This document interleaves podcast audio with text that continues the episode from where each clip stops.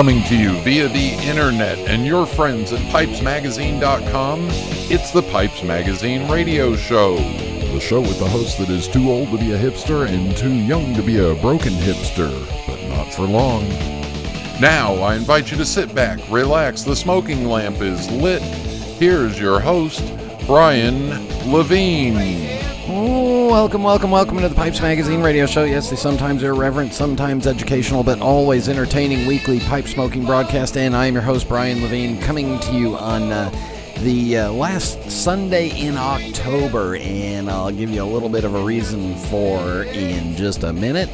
Uh, but in tonight's show, which is airing on Halloween, uh, we will uh, it will we'll stay away from a lot of the spooky stuff, just because uh, most of you will listen to this after Halloween, and by now I'm sure you're all fed up with all the spooky stuff, like I am.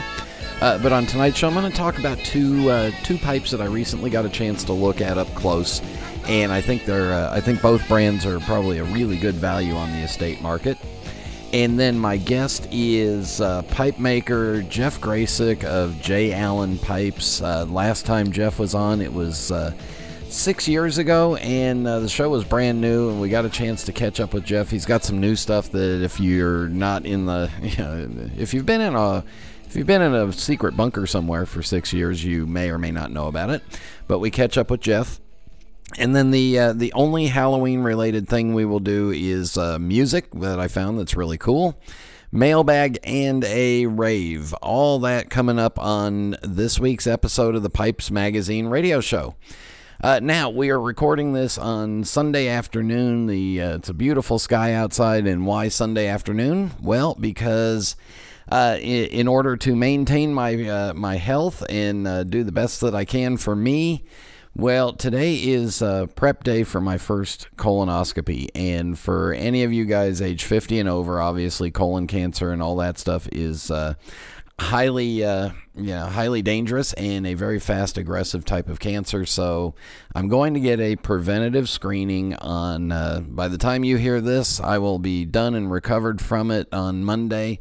Uh, and, and again, this is uh, just a preventative preventative procedure just to make sure that I'm doing okay. And, uh, you know, I want to be around to do the radio show for uh, many more years. So, hey, it's uh, part of uh, part of getting older is having all these fun things to do. So, uh, I would, uh, you know, highly suggest, obviously, if any of you are over the over the age, check in with your doctor and make sure that you know you're taking care of yourself because.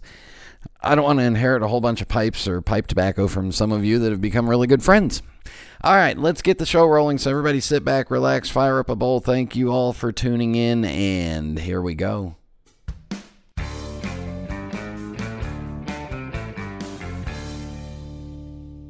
There's nothing quite like fishing at dawn or smoking my genuine Missouri Meerschaum corncob pipe, an American legend since 1869. It's the coolest, smoothest pipe I've ever owned. Check them out at corncobpipe.com.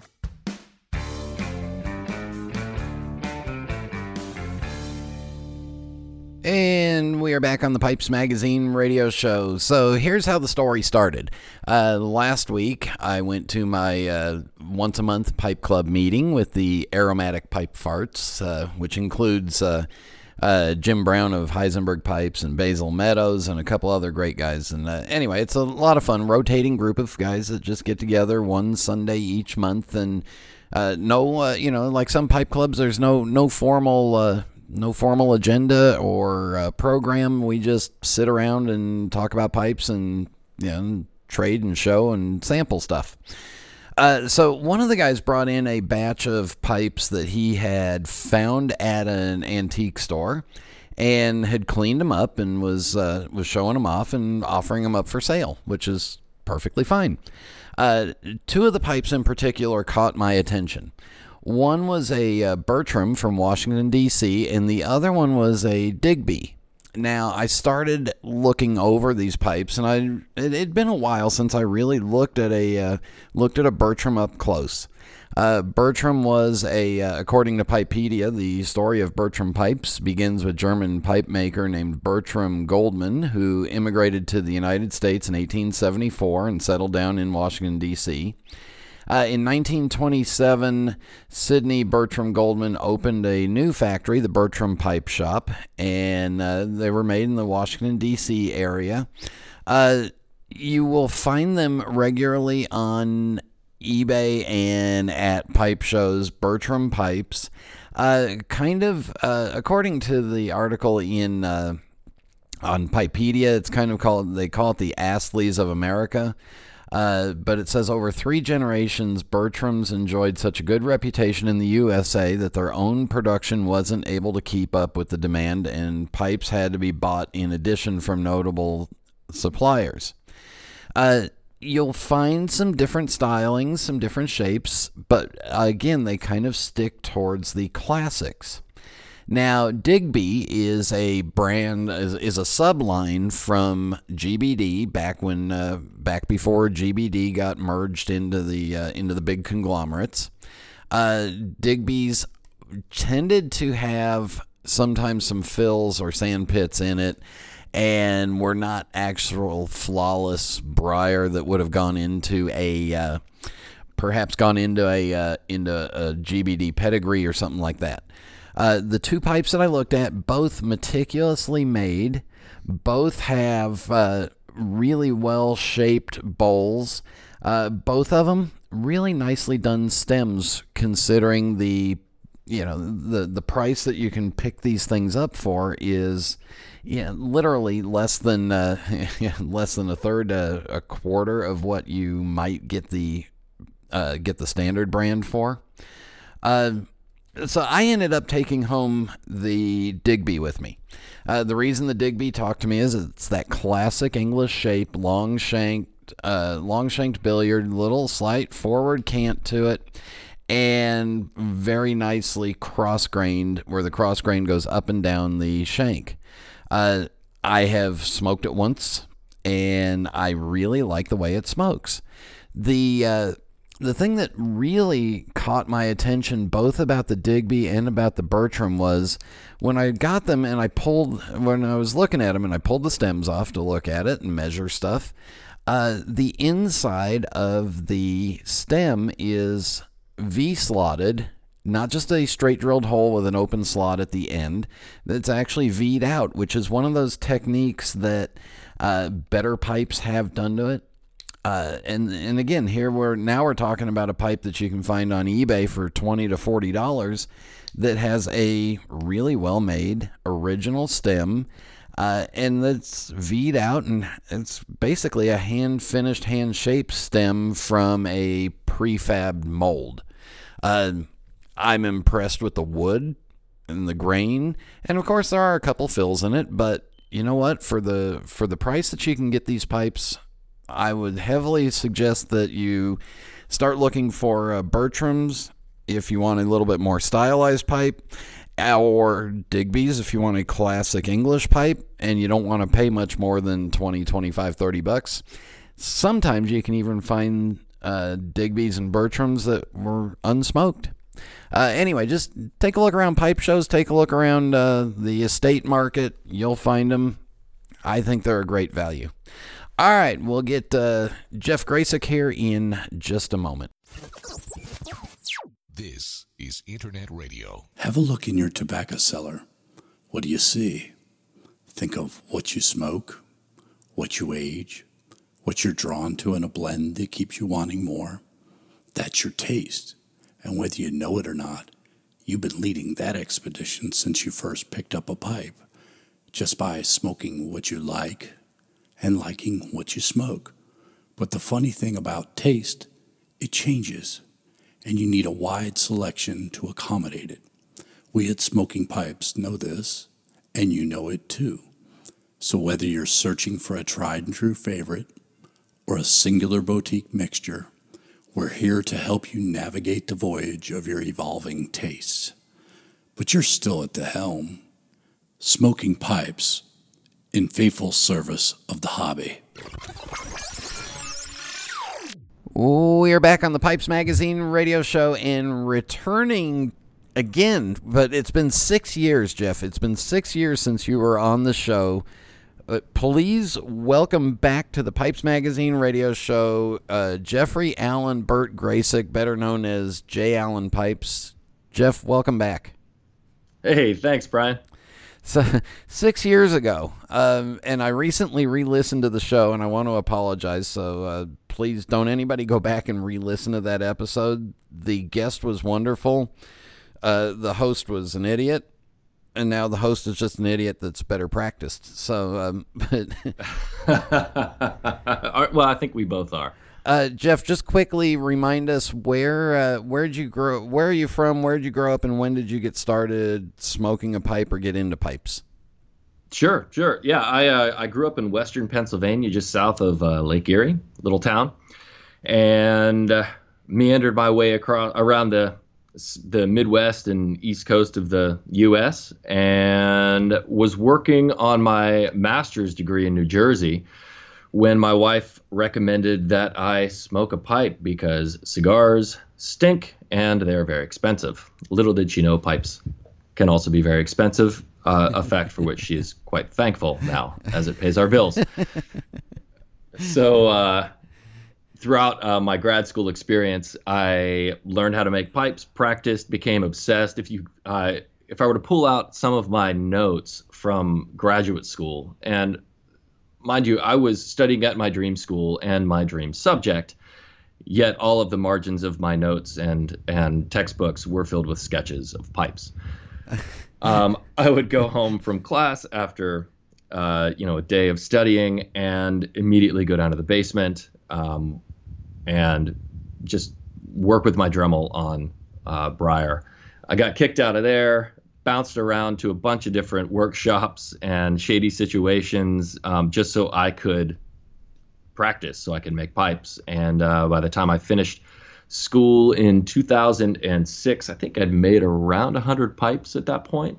Um, and my wife and I uh, chose to move to California and we did that in uh, May of 2006 and established ourselves out here where we have remained ever since. And since that time, I have been a full time pipe maker.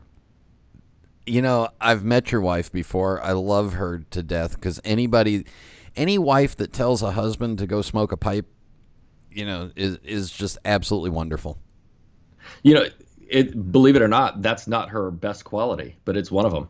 Well, and it, mm, you know, it, it, could have been that you were talking too much, but either way, that I was talking too much. I mean, that's that's entirely plausible.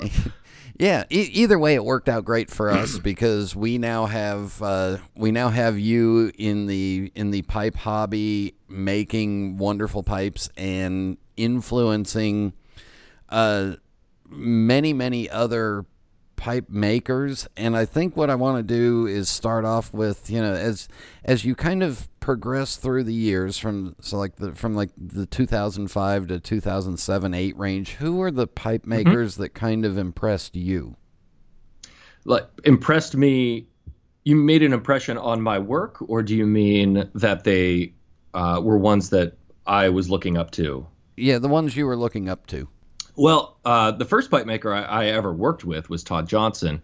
Uh, he was studying a similar subject at a similar school uh, nearby where I was going to school in New Jersey.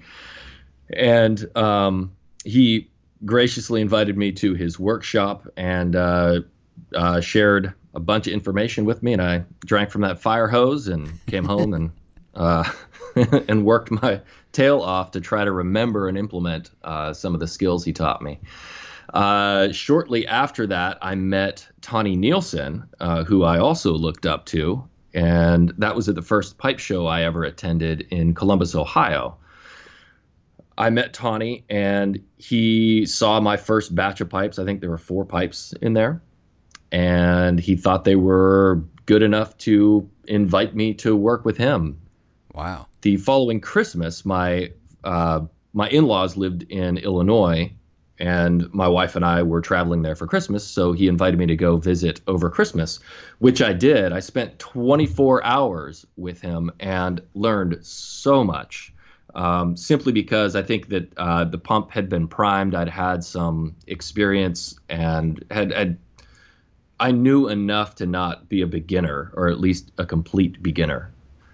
So when I visited him, I I, I had more um, space in my head uh, for um, you had for more me to, to gather information. and, and you Yeah. had you had more information to ask better questions. Exactly, exactly. So I learned a ton working with Tonni. Um, and he and his wife Barbara are just great people, and I really enjoyed spending time with them. Uh, the next year, I went and worked with um, Jody Davis. I was gone over that. What was it? The first summer in graduate school, I was in living in the Dominican Republic, and came home. And right before school started, I flew out to Arizona to work with Jody for a week. And uh, he and I had become pretty fast friends Yeah. just such a great guy, super talented pipe maker, and um, a mutual friend of ours had recommended that I, if I wanted to learn how to do make classic pipes, that Jody was the guy to work with. Um, not only because he was a fan and uh, was influenced by the great Jess Chonowitsch, um, but because he'd worked with um, uh, Jim Cooke, uh, and he was a student of old English pipes. Yeah. So I flew to Arizona, and those were the first classic pipes that I made in the traditional way, at least, working with Jody. I also learned to sandblast when I was there. So I'll I'll, in, I'll interrupt you here because I I you know six years ago I didn't talk anything about my own personal pipes or my own personal tobaccos, and now I'm now that I'm retired or semi-retired, um, or just retarded, um, I I talk about them, and I, and I got to tell you one of my one of my absolutely favorite pipes, although it doesn't travel much with me, is a six-inch long shank. Uh, I'm I'm just going to call it a long shanked pot that is a straight sandblast that you made probably back in in 07 or 08 if I could remember Okay. the date on the bottom of it but I bought it from Vernon Vig as an estate pipe Oh, okay. Is it is it a, a, a natural blast or probably is less Well- less? All right, it, it was a it, it I know that pipe. it was a very nice light brown now it's a very nice dark brown Yeah, funny how Um, that works. But it, it's got a certain characteristic and quality to it that just makes everything a little bit sweeter and the shaping is dead on so you know so i can see where you're I, I can see your progression as you nailed those more classic shapes It was a real focus of mine in those first years. Um, I mean, getting the internals right is was was my first priority because no matter how pretty it is, if it doesn't perform well, uh, serious pipe smokers are not going to come back to you. Uh, but then you have to have a reason to get someone to come to your table, and that's usually having things that look nice sitting up uh, on the table. So I that was a real focus was trying to dial in and learn how the traditional shapes worked, um, how proportions should be, how playing with those proportions affected things, and it, it took a long time and a lot of practice. Um, but I'm I'm glad that uh, you know a pipe that you own from 2007 still stands up. it it's uh, it, again when I when I am really thinking, all right, this is going to be some great tobacco, and I want to, you know, I pull that pipe out. If the shank was a little shorter, I mean, it's it's a good six six and a half inches. I would probably carry it more often, but uh, yeah, I think you've seen it. I think I've shoved it in your nose a couple of times and said, "Look, I have one." Um, so after working with all these guys, did you ever did you ever have another job, or did you just jump right into full time pipe making? That was it. No, I never had another job. Um, you know, it's it's it's funny that you ask this question because I, I say that I never had another job, and that's true. But uh, you know, since becoming a pipe maker, but I never planned for it to be that way. It just kind of happened. Um, I I'm really lucky that that was you know that my life kind of unfolded in that way. But I think had I planned to become a full time pipe maker, that would have made it a whole lot more difficult. Um, I think the expectations and um, both of myself and my my wife of me would have been different. But instead, it was more of this hobby that, oh, it, it pays me. And then suddenly I, I have more work than I can. I, I don't have enough. I don't have enough time, free time from this hobby of mine to get a job. and and it does help that, you know the, raising a family. It helps to have one of the parents that has a little bit of flexibility in it. It does. It really does. My my wife has always been, you know, worked uh, a normal job, and it gave me the ability. It's a real gift that the pipe community gave to me, uh, the ability to be a stay-at-home dad, and I'm so grateful for that because my relationship with my kids is so good. Um, you know, I got to raise, uh, hang out with my my daughter every single day uh, until she was in preschool. See, my relationship with my kids is so good because I was not a stay-at-home dad. and I traveled a lot. Uh, we're going to take a break right here. When we come back, we'll talk more about pipes and then we'll talk about the Alan Brothers stuff. So stay with us. We'll be back in just a minute.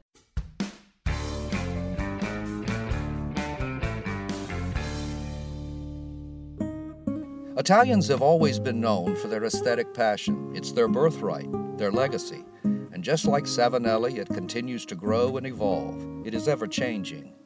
Milan, 1876. Achille Savinelli set out to change the way the world viewed smoking pipes, opening one of the world's first specialist tobacco shops. From one small storefront to a factory that delivered handmade pipes all over the world, the legacy he forged became one filled with success and prestige. Achilles' dream is carried on today by his family, who continues the Savinelli legacy.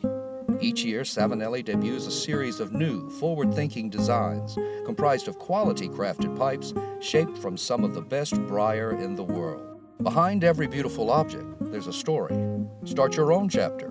Visit your local tobacconist or premium online dealer today.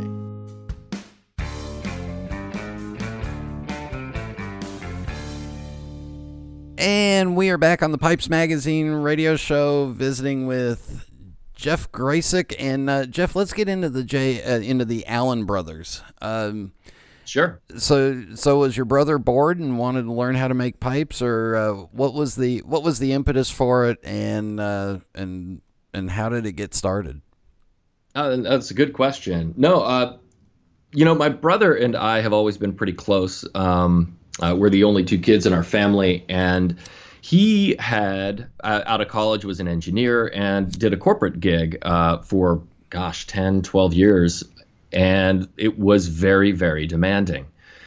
Uh, a lot of travel and he uh, decided to take a break from that um, and became a stay-at-home dad like i had been and it gave us an opportunity to work together. We'd always talked about doing uh, having some kind of business together. Um, he is enormously talented, um, very intelligent, and um, you know he's he was a and, and we get along, and those are some really good uh, things for working with me. You know, I, I mean, I can use all the uh, all the help I can get. so uh, we you know batted the idea around for years, uh, a couple years before we um, finally had kind of the pieces in place to go forward. Um, the idea behind it originally was that uh, it was inspired by the fact that you know, I would go to all these pipe shows, right? And I love talking to people. I love meeting people at the shows, helping out young pipe makers, or meeting pipe smokers who are kind of just getting into it. And I really didn't like the experience of seeing someone's face when after we'd had this nice conversation they looked down and see my prices and would kind of bashfully walk away. And it didn't always happen like that but when it happened i i felt a lot of um, uh, sympathy for that person. And for years i would take things like um, you know i would roast coffee and bring that to the show and that gave people an opportunity to um, you know pick something up from me that they wanted uh, you know, after we'd had this nice conversation. Um, so I decided that, you know, it having a less expensive pipe would give me an opportunity to sell these people something that, you know, that I was behind, something that I had designed and spent a lot of time with, um, but wasn't didn't have the price point of the J. Alan pipes. And and they're literally so they're your designs, your shapes, your ideas, and then they're just kind of a more mass produced or more production styling. Yeah, exactly, exactly. So, uh, I mean, in order to hit this uh, price point, and especially to hit this price point and be selling them through a dealer, um, you know, you have to make some uh, compromises. Um, and fortunately, mass production helps us um, make those compromises. I mean, they're they're all completely hand finished. Um, the mouthpieces uh, do come out of a factory, but they are ones that I'm comfortable selling. I design each one of them. None of them are stock. Um, and they're designs that I hand prototype and then they're copied um, by machine. So we're about you're able to get about as close as you can to something that I would make, uh, but it's made um, it's made on an assembly line or made made in production. And I'm looking at Smoking Pipes website right now, and the uh, the highest price on a smooth is two hundred and fifty dollars, and then there's some sandblasts that are down around one fifty, and uh, they're just they're great looking pipes. They're all uh, they're all actually kind of more in my in my wheelhouse of what I would consider to be a good, comfortable all day pipe or a, or a tote around because they're not, you know, they're they're not really huge shapes, uh, Right. but yet they'll be comfortable for all day smoking. Yeah, you know, I mean that's always been important for me with J. Alan pipes is is making pipes that when you would see it on a table, if with ten other pipes, that that's the one you wanted to pick up, and so that's the aesthetic that I brought to these pipes. They they tend to be a little more classically oriented uh, in design, um, with some flourishes that I think are distinctive of my shaping tradition. But uh, yeah, I want them to be pipes you can pick up and smoke. You can throw in your bag and and take with you on a trip or on a hike. Um, and we try to reflect that in the marketing that we do through our Instagram account and on our website. Uh, what is the Instagram account? Because I'm just now learning about Instagram and how I should probably. I'm already on there apparently, but uh, I should. Yeah, uh, no, you- I should I think actually work buy it. uh, maybe they might have a paper copy available for you. Okay, good. Yeah. um, no, it's at Alan Brothers. A L A N Brothers. and th- does the paper copy of Instagram get delivered by a guy wearing a little snappy hat and ringing the doorbell? Yeah, well, he rides a horse. Oh, okay, good. Yeah, that's that, that's my brand of Instagram. Yeah. And the other thing that you do is you are you making uh, supplies for pipe makers as well? I am. I am. And this is kind of a, uh, you know, I started this around the same time as Alan Brothers. Um, it was a, a messy year there or so um, with, you know, just juggling so many things, trying to make J. Alan pipes as well as launch these other two um, ventures. Um, but yeah, I, I started doing that because, as you know, I've had a lot of people come to my shop through the years to study with me. And there's no one you can't go to Home Depot and buy some of the specialty pipe maker tools. A lot of them are ones that we've made for ourselves or that we uh, you know, in actually in most cases they're things that you've made for yourself. Well, I've traveled a lot, worked with other pipe makers around the world, and I was able to oh, borrow a, a design idea here for a tool and then modify it with something that I saw from someone else and then bring it to my shop and and further modify it because it's not quite working the way I want it to. Well, as these pipe makers would come and visit me, they would inevitably ask, "Hey, can I? Uh, will you make one for me, or can I buy one?" Well, it's it's hard for me to justify as much as I want to help people out. I don't charge people to come to my workshop, um, so it's hard for me to justify having someone in my workshop and then also, you know, let me take another day and make you a tool. Um, and there was no way for me to make them um, in a way that was uh, efficient enough for me to, you know, make enough money to to pay my mortgage and buy groceries and you know basic things like that. Electricity's addictive, isn't it? Yeah, I mean, if I want to continue running my business, for sure, that lathe is not hand powered. Or having lights on at night. Yeah, I mean, uh, I've got a fireplace, so you know we're good. oh, okay. Um, but uh, yeah, I was able to to uh, connect with a toolmaker in Los Angeles who offered to make the tools for me to my spec, uh, and we went through a couple prototype iterations before we uh, landed on something that uh, uh, I thought was great. And we are now I'm using them in my workshop, and they've done really really well. I'm I'm really happy with them. In fact, when I started doing it, there were no other there really were no other tool makers in who were selling tools. There was uh, who, who, were doing so consistently. There had been people who had sold them on and off um, throughout the years, uh, but there wasn't like a consistent supply available. And I feel I'm really happy with that. I've been able to introduce that to the market, and since it's uh, it's inspired other people to do it, there are now multiple other uh, people selling tools, which is good so gives what, people options. What all are these tools? I know there's a spoon bit, but I'm not sure of what yep. else. Yeah, so I've got. Uh, I mean, they're essentially three different things. Um, so, in the Danish tradition of pipe making, uh, your listeners may or may not know that they reverse the order that they uh, of operations. So traditionally yeah. in English pipe making, you would chuck a block in the headstock of a lathe and you would turn the shape of the bowl and drill the chamber out with a drill bit. And then you would rotate it and turn the shank and drill the mortise and draft hole. Well, the Danes, um, they took it a different direction and they realized that they there were some advantages to be gained in terms of avoiding imperfections and also aligning the shape or being allowing the the the grain of the briar to inspire the shape.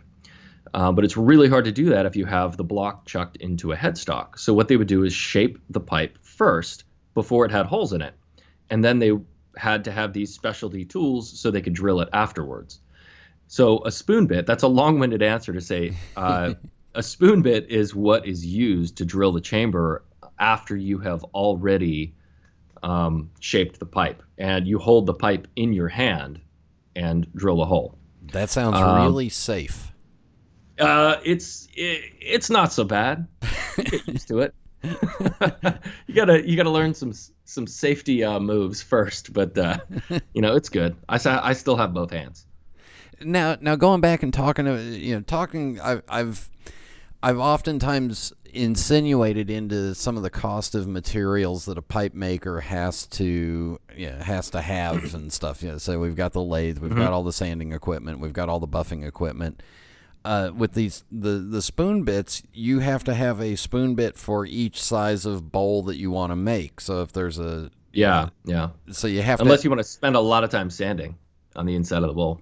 Yeah, and then you run the risk of it not being a perfect you know, a, a perfect symmetrical circle or indeed know, then you have my kind of circle which is you know i invented the egg trying oval. to, trying to yeah. draw a circle uh, uh-huh. so how much do the how much do you sell these spoon bits for uh, they vary in price but it's uh, an average of about $100 a piece um, they start at 95 and go up to 110 depending on the size and so most pipe makers are going to have at least two or three of these in their in their arsenal to hit the sh- hit the bowl size that's correct for the size of the pipe.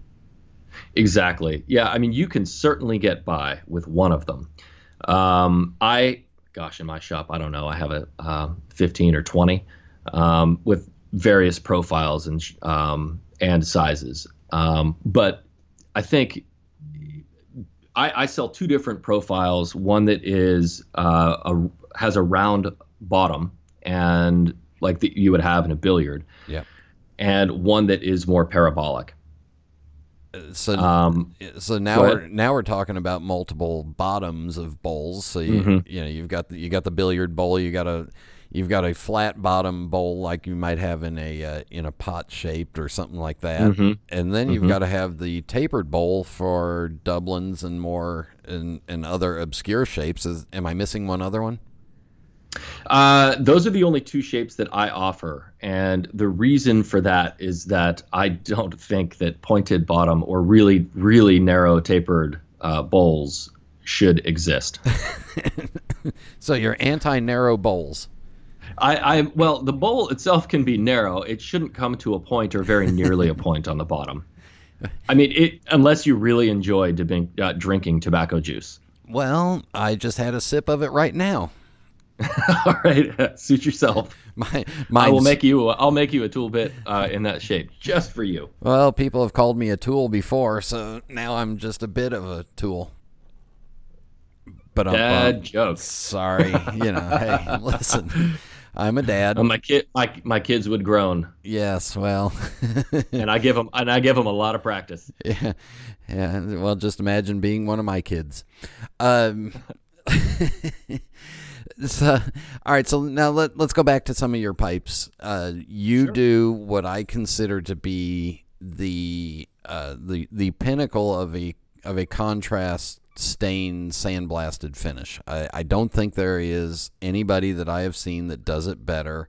Every time I see one of them, I just want to drool and slobber all over them and and hold on to them. Uh, can you just without without giving away any trade secrets?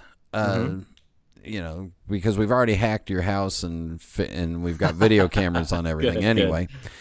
Uh, what is the process for getting that that contrast? I mean, you got multiple colors and layers, and and they're just yeah, beautiful. Yeah. Well, I mean, without without giving away the secret sauce entirely, um, I can give you some hints around it. But I I do want to say, um, you know, it's I, I really appreciate what you said, uh, and and I'm glad that you uh, like the finish that I do. But I think it's important um, to state that the person who started doing this is Jody Davis.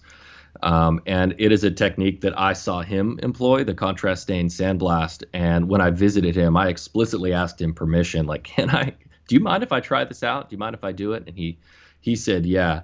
So I'm grateful uh, for that because that's, uh, you know, Jody was really a pioneer there. And any, um, any changes I've made to that, it's like, you know, we're always standing on the shoulders of giants. So, um, I, uh, uh, basically what you do it's it's the same process as uh, contrast staining um, a smooth pipe where you apply one finish and then you remove uh, usually a darker finish and then you remove part of it and apply a lighter finish on top of it and that is how you do it with the uh, sandblast finish as well So instead of having to finish the pipe just once on a traditional black sandblast, you're doing it a couple of times. Yeah, it, it is more time consuming, and that's why I do charge more money for that. And not to mention that uh, to have a contrast finished sandblast, I mean, it essentially could have been a smooth pipe. You're more often than not choosing to make it a sandblast because it can't have any imperfections. If I'm doing a nice, you know, red and yellow uh, color finish, and there's a nice black sand pit um, in the middle of the finish, you will see it right away. Wow, that's it- say that six six years later, and now I learned something again. Where uh, in order to get that contrast, it has to be a perfect block. You can't, you know, you could have made a smooth out of it.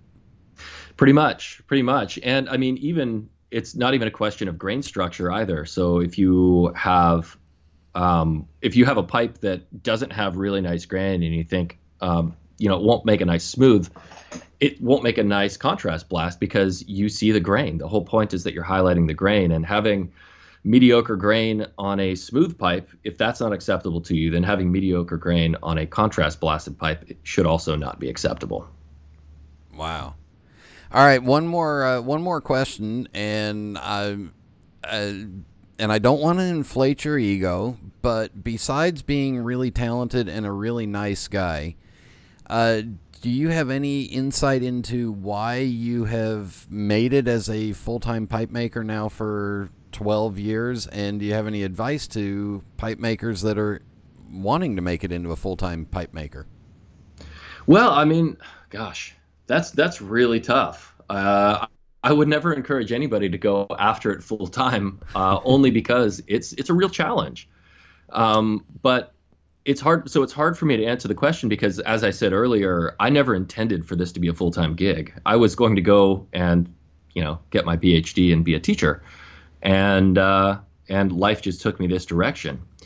So I tend to think that the best things come from not laying plans. um, but as advice to people who are really into it and want to improve their work, um, or actually, let me back up. I think that it's the way that the way to achieve that is simply trying to make your next pipe better than the last pipe. always improving. Listen to your customers. Listen to other pipe makers whom whose work you respect, and um, you need to get some really thick skin. And you by because otherwise you will not learn. If someone if you ask someone for a critique, listen to that critique. Don't challenge the critique. Just listen to it because um, you'll learn something from it. And try to employ those changes in every subsequent pike, uh, pipe because uh, I mean you have to practice it. You have to put it into practice if you if you want uh, to improve your work. And then you also have to be willing to do the thing that would absolutely drive me nuts, which is get up every day and go into the workshop and be by yourself yeah. the entire time that you're in there, and you have to apply your craft and yeah, you know, do it.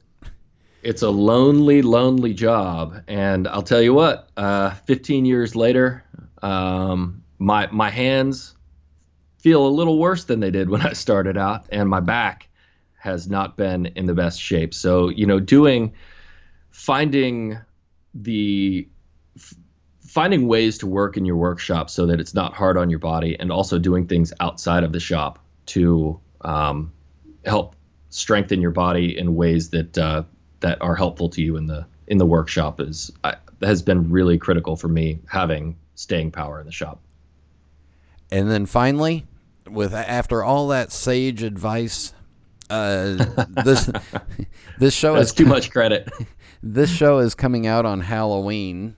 Uh, what's the uh, what's the Gracik family current tradition for Halloween? Oh man, well we have uh, a tradition in our neighborhood where everyone in the whole neighborhood goes to one street and it is like a street fair. The adults dress up, uh, the kids dress up. There are people in giant inflatable costumes walking up and down the street. And, you know, th- this this warms my heart and my throat every year. Uh, that next to the uh, people handing out candy is a margarita maker or someone handing out uh, uh, uh whiskey to the adult uh, trick or treaters. So I love my neighborhood. it's a little different than Western PA growing up, isn't it? It is indeed. It is indeed. And and you never know what kind of costume to wear because it could be 85 degrees on Halloween. Exactly. This year I'm dressing like a pipe maker. that would that would uh, that would have people ask you, All right, "What's in the pipe?" Um, yeah, exactly. Well, they know out here. yeah, free and legal.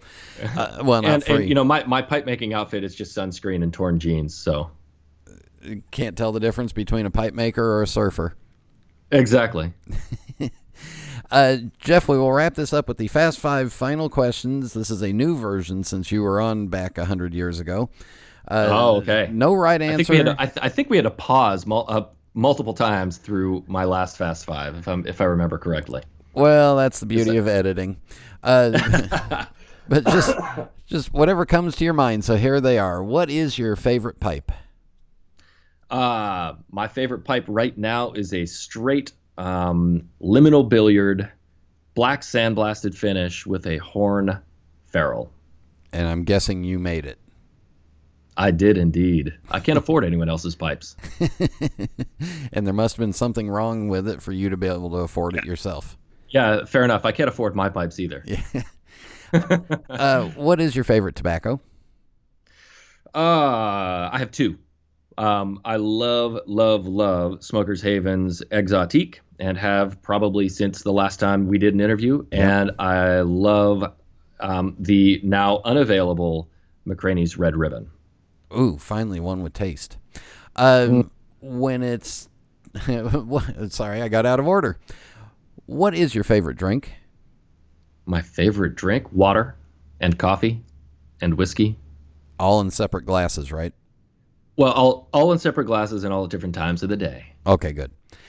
Uh, when it's time to relax, do you prefer a book, a movie, or music? Depends on the mood. I like all three. And it depends on what the kids are doing. Indeed. and finally, and I'll share one after you share uh, do you have a particularly favorite pipe smoking related memory? Pipe smoking related memory. gosh, I have so many.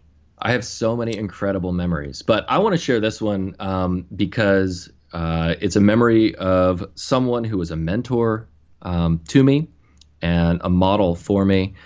I remember the last time I visited Lars and Annette Ivarsson Yeah. in Denmark and sitting out in the evening, probably 11 o'clock at night in June in Denmark. So the sun is just starting to set at 11 Just going down. and we're looking exactly and we had just had a wonderful dinner that lars had barbecued for us and we were having pipes and brandy and sitting together talking and laughing looking out over the beautiful view of his land over the fjord that is a memory that'll stick with me Well, and and I will share a memory that involves you because it was the uh, Richmond Pipe Show 2009. It was a particularly interesting time in my Okay. life. Um, but you and Tokutomi both Mhm. brought out guitars and we're sitting oh i there remember this yeah just jamming bluegrass. And I was sitting there smoking my pipe at the table, and it was back when you could smoke anywhere you wanted in the hotel, pretty much. And just kind of between the pipe and you guys just sitting there jamming with each other, uh, just took me to a whole different place for whatever the whatever the 5 10 20 minutes was it seemed like eternity where i was just completely someplace else watching uh, watching two really talented guys just learning and riffing off of each other and having a good time. oh that's cool i i, I have vivid memories of that Yeah. Oh, Uh, i love toku And then there's a certain video that you did where I still have that handheld puppet uh, on, that goes back to your YouTube days. uh-oh uh-oh Yep. so, Jeff, we will. Uh, uh, thanks again for coming on.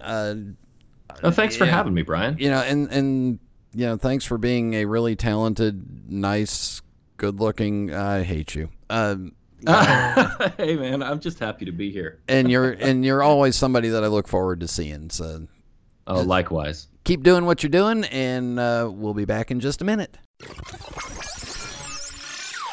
Being at the forefront of craft tobacco production for over 20 years, we've been involved in some rather interesting projects at Cornell and Diehl.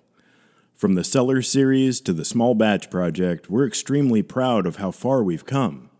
So, moving forward, we wanted to take it back to basics, and that's what the Burley Flake series is all about.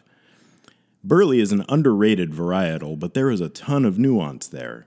Using various condimental tobaccos to accentuate different aspects of the air cured leaf, each blend in this series is intended to showcase different individual subtleties inherent to Burley.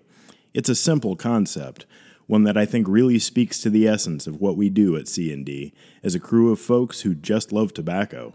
It's also really good. Cornell and Diehl's Burley Flakes series, wherever fine tobaccos are sold. This is Internet Radio. And we are back. Uh, don't forget, check out everything that Jeff and his brother Jeremy are doing. They've uh, they've got some great looking pipes. All right, for music, the only nod to Halloween because by this time I'm done with all the spooky stuff and everything, and it's Tuesday night, and I've already scared kids on the front porch. Um, the only nod I will give is to uh, Johann Sebastian Bach, who wrote the Toccata and Fugue in D minor, and I found this done by a done by a trombone quartet, and they're on. Uh, I found it on YouTube, and their name is Music der Trombe. M U S I C D I R T R O M B, Music der Trombe. Uh, it goes back uh, 10, 11 years ago when they recorded this. Uh, it's just really cool. Now, it is a lot longer than what uh, it's about. It, it Total, it's about eight minutes. I've got it cut down to about six and a half minutes or so just for time. But uh, it's really cool, and Bach smoked a pipe, and maybe one of these young trombone guys is listening right now and they smoke a pipe. So, don't know. Here it is.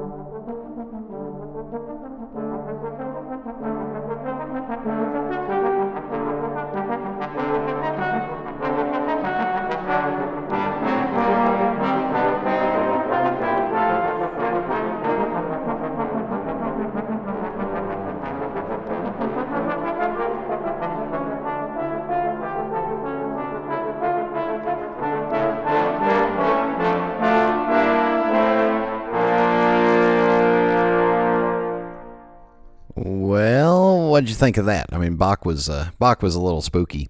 Uh, it, their their name is Cuarteto Trombones de Costa Rica, and the website is Trombones de Costa Rica. Although who knows if it's still valid. Uh, anyway, they got a whole flock of videos on uh, YouTube that are through them, so check them out. Yes! You have new mail. All right, quick mailbag here. Remember, if you're coming to the West Coast Pipe Show in Las Vegas in just uh, 10 days, something like that, uh, stop by my table, say I love the Pipes Magazine radio show, and I've got some, I've got a goodie for you. That's all, that's all I'll say. Uh, going back two weeks ago to uh, the show with Nate Rose on, what do we have here in the mailbag? We have Crash the Gray says that tin sounds wonderful, talking about the uh, talking about the three nuns uh, but not $700 wonderful for me. Yeah. Uh, it is great that you got to experience that and especially that you shared it. Uh, pleasant interview. The music selection was wonderful because it was so odd. I really enjoyed it. The rant was spot on. I couldn't agree more. Enjoy your vacation from the show. Uh, I kind of enjoyed it, and it's over. Uh, and then uh, Casey Ghost says that's about the right price on Three Nuns. It's criminal, all the companies who say they are making Three Nuns today who really don't have a clue. Uh, they ought to call the stuff they are making Sad Sisters. nice interview with Nate Rose. He seemed like a likable soul. He did uh, say he had a day job, right? Yes, he has a day job. And uh, also, just to update you a little bit on Canada, well, while you can't get tobacco readily, uh, they just legalized marijuana. And then going back to last week with uh, part two of Sykes, uh, Casey Ghost says, Very good show. I enjoyed the pipe reviews very much. I think you are to be commended for recommending a Red Virginia blend without, in, without any comparison to McClelland. Thank you. Uh, I've enjoyed your conversations with Sykes quite a bit. His explanation of where the Laudisi name came from made a lot of sense. A random character's name from a book he was reading. That's rich. And then finally, Crash the Gray says, Incredible interview. Looking forward to the rest. Always happy for the tobacco reviews. Uh, the rant was disappointing to hear, so it goes. Uh, happy birthday again whenever you actually get to the mailbag. it'll be nice. Uh, it'll be a nice reminder. Hope you enjoyed the little break.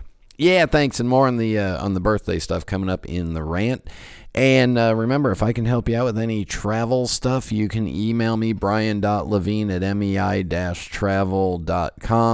Comments or questions, post them on the Pipes Magazine radio show page or email me, brian, uh, uh, brian at pipesmagazine.com.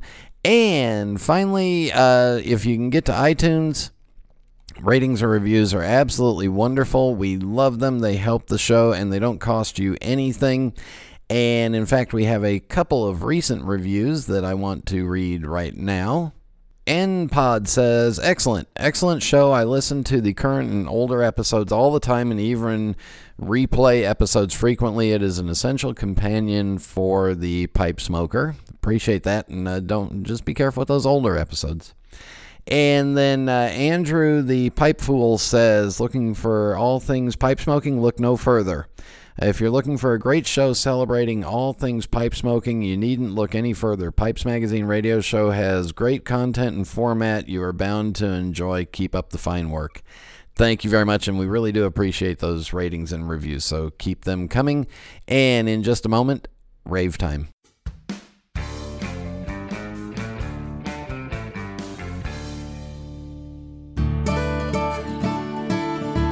This is Phil Morgan, General Manager of Missouri Meerschaum Corncob Pipes in Washington, Missouri. Our mission since 1869 has been to produce great smoking pipes that anyone can afford. We guarantee our pipes won't be your most expensive, but they just might be the ones you smoke the most. At Missouri Meerschaum Company, we don't just sell our corncob pipes, we grow them, make them, and smoke them. Missouri Meerschaum, Washington, Missouri, since 1869.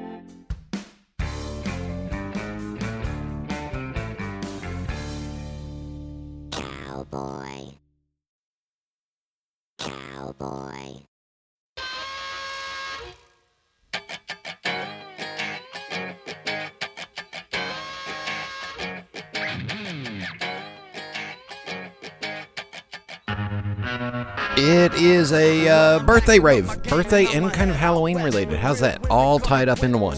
All right, so thank you all for all the birthday messages. Really appreciate those. It was a lot of fun. Uh, one of the gifts I got, a gift from my mother, and uh, and I kind of got back at her. And remember, she's uh, you know not exactly thrilled with smoking.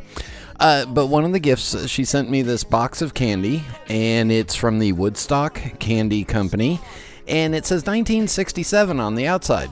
Well, inside of it is all kinds of candy that would have been traditionally uh, popular in 1967.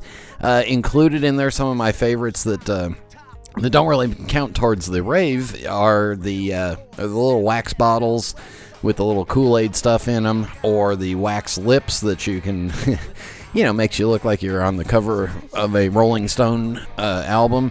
But also included in there, and this is where the shout out goes to the Woodstock Candy Company. They don't say cigarettes, but there are two packs of uh, candy sticks or bubblegum sticks that look like cigarettes. Also included in there is a bubblegum cigar. And finally, the best part included in there is a piece of licorice that is shaped as a pipe. Now, they've been modernized for the current for the current political climate where uh, they don't say cigarettes or cigar or pipe on them, but they still have the shapes to them. The uh, cigarettes still have the packaging to them, and all the other candy in there is a lot of fun. So we've been enjoying going through all that. Obviously not today, but uh, just that you know, it's really nice to see a company, a small independent company, the Woodstock Candy Company. It's available on Amazon. They've got packages for each, you know, for each year going back uh, 50, 60, 70 years. So check them out. All right, uh, quick reminder I will be the guest on uh, the Pipe and Tamper podcast coming out this week, I believe. That's uh, Mike Murphy's Pipe and Tamper podcast, so check that out. Do stop by and see me in uh, Las Vegas at the West Coast Pipe Show. I'm looking forward to seeing you all. So, thanks to uh, Jeff for uh, joining me again. Thank you all for tuning in. And until next time. Until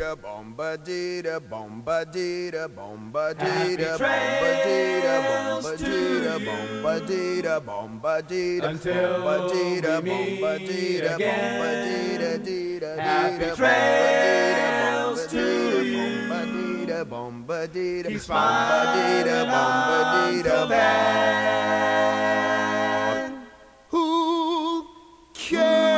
about the clouds when we're together? Just sing a song and think about sunny weather.